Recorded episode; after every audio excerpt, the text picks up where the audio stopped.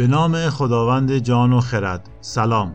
من سهیل ایزدی هستم و شما روی ریل هستید.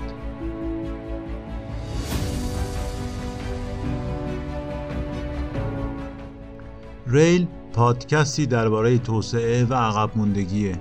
می‌خوایم ببینیم چرا بعضی کشورها روی ریل توسعه افتادن اما بعضی هنوز تاریخ رو با پای پیاده طی می‌کنن.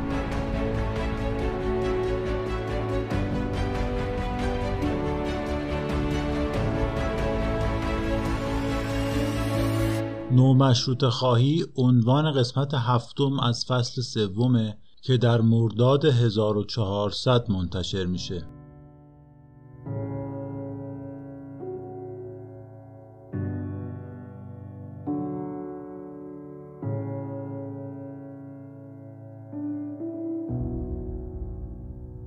قبل از هر چیز باید عذرخواهی کنم بابت تأخیری که در انتشار پادکست ایجاد شد.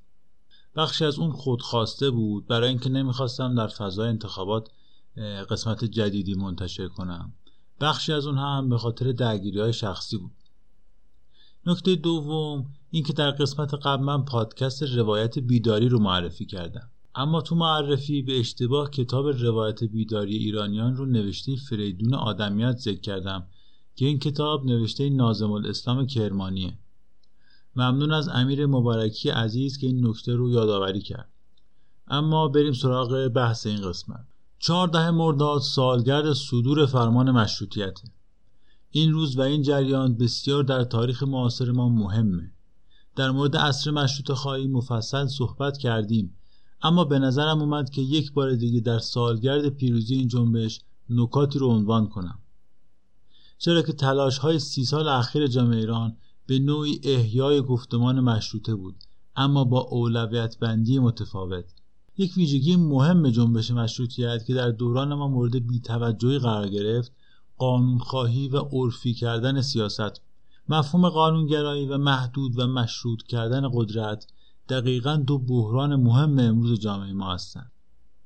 قانونگرایی امروز به صورت جدی با حکومت بر اساس فقه به چالش کشیده شده و مسلحت اندیشی جایگاهی بالاتر از ایجاد و تقویت رویه ها و سنت های سیاسی داره. برای همین عملا قدرت نامشروط و نامحدود شده و به اسم مسلحت تصمیمات غیرقانونی به سادگی گرفته میشه بدون اینکه معترضی داشته باشه و کسی رو نگران کنه. مثال می‌زنم. مثال می‌زنم. تشکیل شورای عالی اقتصادی در سال 97 چنین شورای اساسا هیچ وجه قانونی نداشت. بعدا گفته شد که تصمیم افزایش نرخ بنزین در سال 98 رو این شورا گرفته.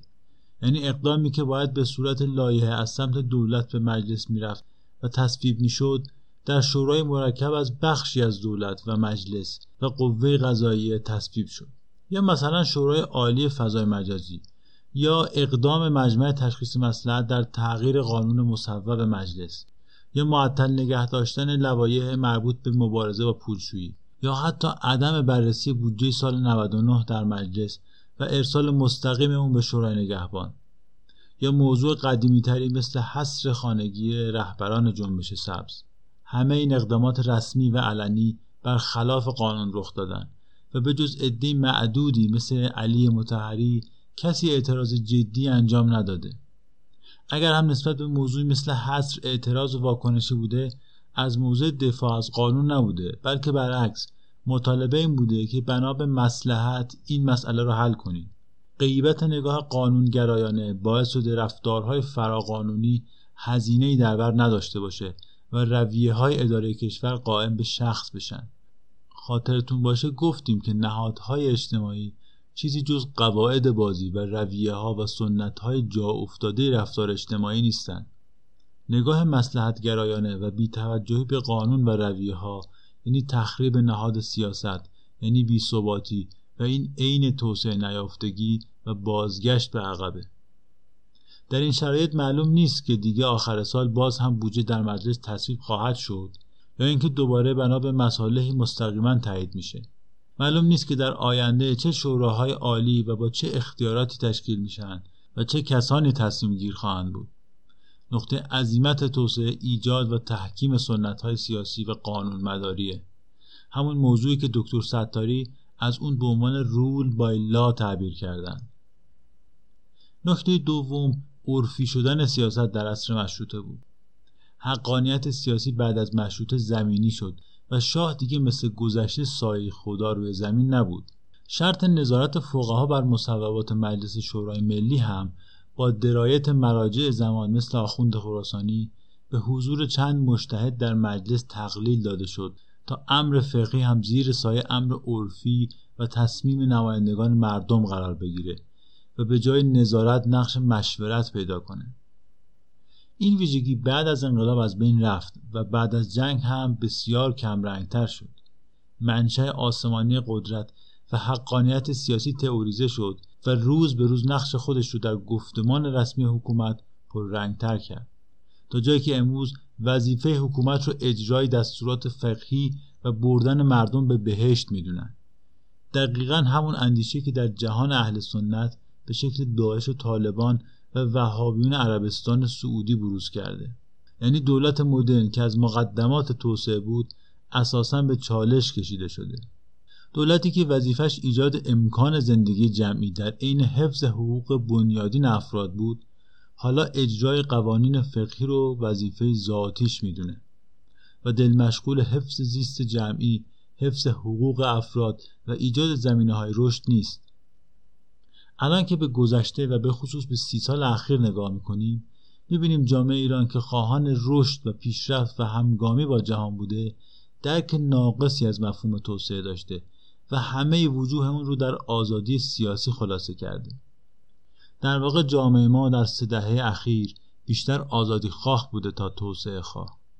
آزادی رو شرط لازم و کافی توسعه می‌دیده بدون اینکه به وجوه دیگه توسعه توجه کافی داشته باشه دو وجه قانونگرایی و سیاست عرفی رو گفتم که در مشروطه وجود داشت اما در جنبش اصلاحات کمتر مورد توجه قرار گرفت. اما وجه سومی هم وجود داره که تا امروز از گفتمان ما و البته گفتمان جهانی توسعه قایب بوده و اون ملاحظات محیط زیستیه مسئله تخریب محیط زیست در اثر طرحهای عمرانی و استفاده بیش از اندازه از منابع طبیعی متاسفانه زمانی مورد توجه قرار گرفته که آسیبهای جبران ناپذیری به این منابع وارد شده.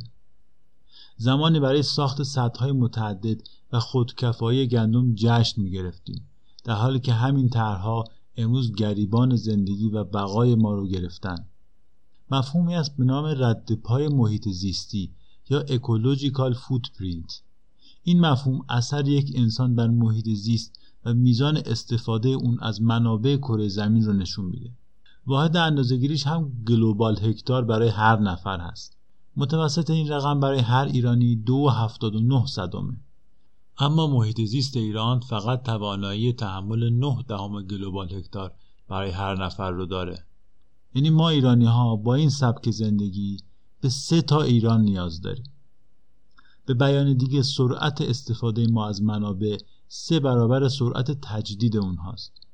مدل توسعه که در صد سال گذشته در ایران پیگیری می شده اصلا دغدغه محیط زیستی نداشته و از این جهت احساس نگرانی نمی کرده. اما امروز ما زمانی متوجه این مسئله شدیم که مسائل محیط زیستی تبدیل به بحران شدند ما برای تأسیس سدهای ریز و درشت و پروژه های فولاد در دل کبیر در دهه هفتاد و خودکفای گندم در دهه هشتاد جشن می گرفتیم در حالی که این تصمیم ها همگی در مسیر تخریب محیط زیست و رشد موقتی و ناپایدار بودند.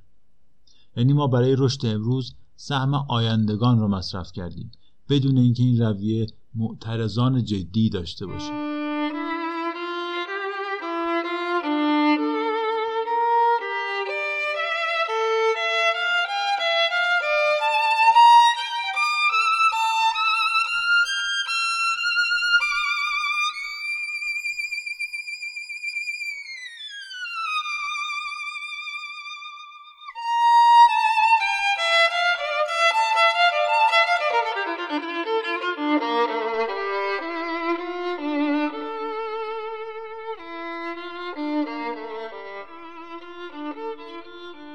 مفهوم دیگری که تو این سی چهل سال اخیر رشد کرده مفهوم توسعه پایداره. توسعه که عدالت بین نسلی و درون نسلی رو در برنامه ریزی توسعه محور قرار داده. عدالت بین نسلی یعنی اینکه سهم آیندگان از رشد و منابع طبیعی رو مصرف نکنیم و عدالت درون نسلی هم یعنی اینکه به برابری و بهرهمندی همه اخشار از رشد و توسعه توجه بیشتری نشون بدیم. اساسا انسان محور اساسی و کلیدی توسعه پایداره یعنی توسعه باید برای انسان و زندگی بهتر نوع بشر باشه. در حالی که مفهوم توسعه در قرون 18 و 19 و حتی اوایل قرن بیستم یک مفهوم کاملا اقتصادی با در نظر گرفتن بیشتر کردن سود و گسترش بازارها بود. بدون اینکه نسبت به تضییع حقوق انسانها برای کسب این رشد توجهی بشه. در گذشته کار یدی کارگرا اصلی ترین فعالیت تولید ثروت بود و بزرگ شدن مقیاس بازار به تولید انبوه تخصصی شدن کارها و سود بیشتر کمک می‌کرد. اما اقتصاد امروز بر مبنای کار کارگران مغزیه. بنابراین دیگه مقیاس بازارها تعیین کننده نیست.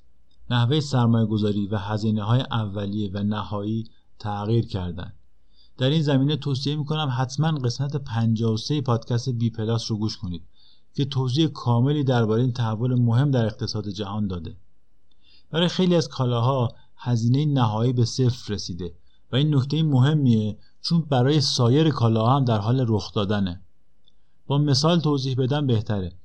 قبلا یک ناشر وقتی یک کتاب چاپ می‌کرد یک هزینه اولیه می‌کرد که شامل دستمزد نویسنده و ویراستار و اینها بود و بعد به ازای چاپ هر نسخه از کتاب مقدار مشخصی هزینه می‌کرد. به این هزینه دوم که برای تولید یک عدد از هر کالایی بعد از ایجاد و شرایط زیرساختهای تولید لازمه هزینه نهایی یا مارجینال کاست میگن. اما امروز با ایجاد کتاب های الکترونیک ناشر دیگه هزینه نهایی نداره. فقط کافی نسخه الکترونیکی کتابش رو تهیه کنه تا بتونه به تعداد بی نهایت از اون رو بفروشه. خب این تغییر مهمی در اقتصاده. امروز شما با یک دستگاه گوشی موبایل می‌تونی یک کسب و کار رو راه بندازی بدون نیاز به سرمایه اولیه قابل توجه. بنابراین چیزی به نام مالکیت ابزار تولید و انحصار اون از بین رفته. تا چه سال قبل شرکت های نفتی با صدها هزار کارگر و میلیاردها دلار سرمایه ثابت ارزشمندترین شرکت های جهان بودند. اما امروز این عنوان در اختیار شرکت های مثل اپل و گوگل و علی بابا با چند صد نفر کارمند و سرمایه ثابت بسیار کمتری. همه اینها یعنی انقلاب آیتی معادلات اقتصادی رو عوض کرده. بنابراین مفهوم توسعه هم باید دستخوش تغییر بشه.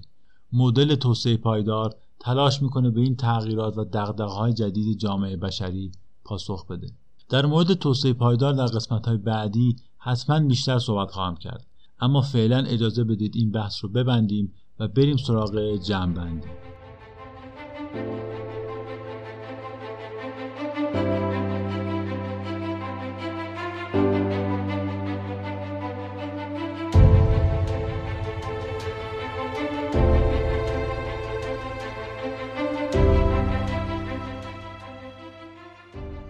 در 115 همین سالگرد انقلاب مشروطه و در شرایطی که تلاش 24 ساله جامعه ایران برای اصلاح ساختار سیاسی و توسعه کشور به شکست کشیده شده لازم با بازبینی و تجربه گذشته به گفتمان تازه‌ای برسیم. گفتمانی که توسعه را با یک نگاه کلیتر و چند بعدی تر ببینه.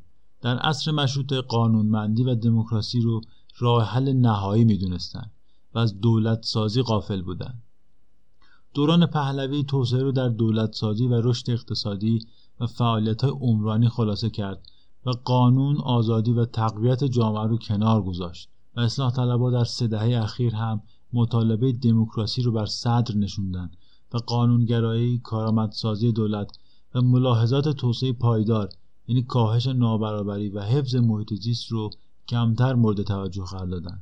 تا به وضعی برسیم که امروز هستیم. لازم ضمن توجه دوباره به مبانی توسعه یعنی دولت کارآمد رشد اقتصادی قانونمندی و دموکراسی مدل توسعه پایدار که بر اساس روش های مشارکتی توانمندسازی کاهش نابرابری و حفظ محیط زیست توجه داره رو هم در نظر بگیریم.